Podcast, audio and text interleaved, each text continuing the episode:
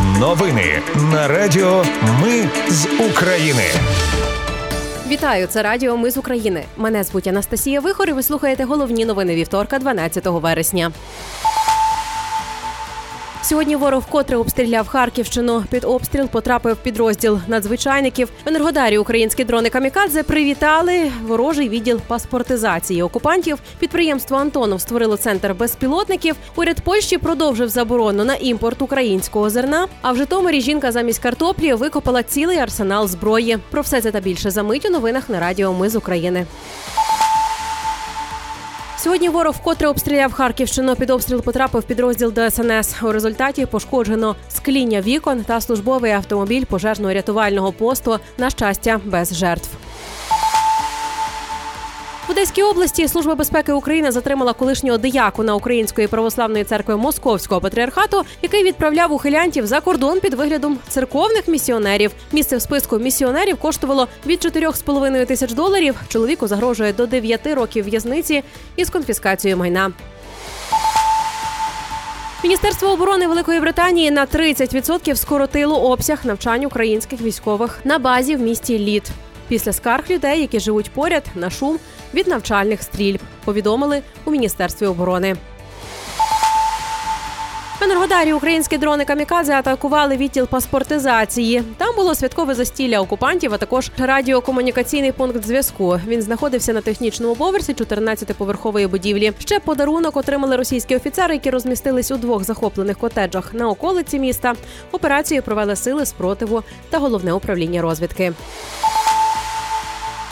Підприємство Антонов створило центр безпілотників. Про це повідомляє Reuters. Центр пропонує експериментальні аеродинамічні дослідження і створення тренажерів для навчання операторів дронів. Загалом у центрі 26 функцій.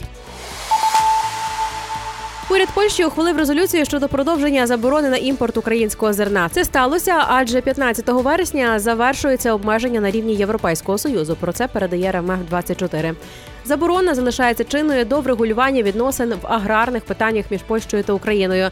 За словами польського уряду, вони не погоджуються з тим, щоб українське зерно нібито дестабілізувало внутрішній аграрний ринок і таким чином хочуть захистити польських фермерів. Нагадаю, раніше прем'єр Польщі Матеош Моровецький анонсував, що Польща не дасть затопити себе українським зерном і готується продовжити заборону незалежно від того, яким буде рішення Брюсселя.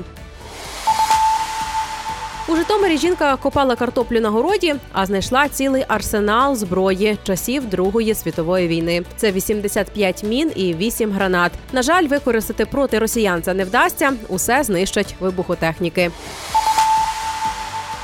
Ну і на завершення українська збірна виборола чотири медалі на другий день ігор нескорених 2023 у Дюссельдорфі. Вчора наші спортсмени брали участь, зокрема в змаганнях зі штовхання ядра, метання диска, стрибків у довжину та бігу на 100 метрів. Результат одне золото, два срібла та одна бронза.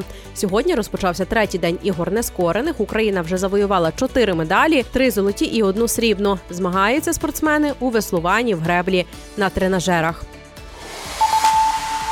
Це були новини на Радіо Ми з України. Мене звуть Анастасія Вихор. Наші новини про те, що дійсно відбувається в Україні. Ми не робимо новини, зважаючи на чиїсь політичні чи бізнес-інтереси. Лише реальні факти. Якщо на вашу думку, те, що ми робимо, важливо, підтримайте нас. Заходьте на сайт Ми з України.ком та тисніть кнопку Підтримати. Почуємось. Радіо Ми з України перемагаємо разом.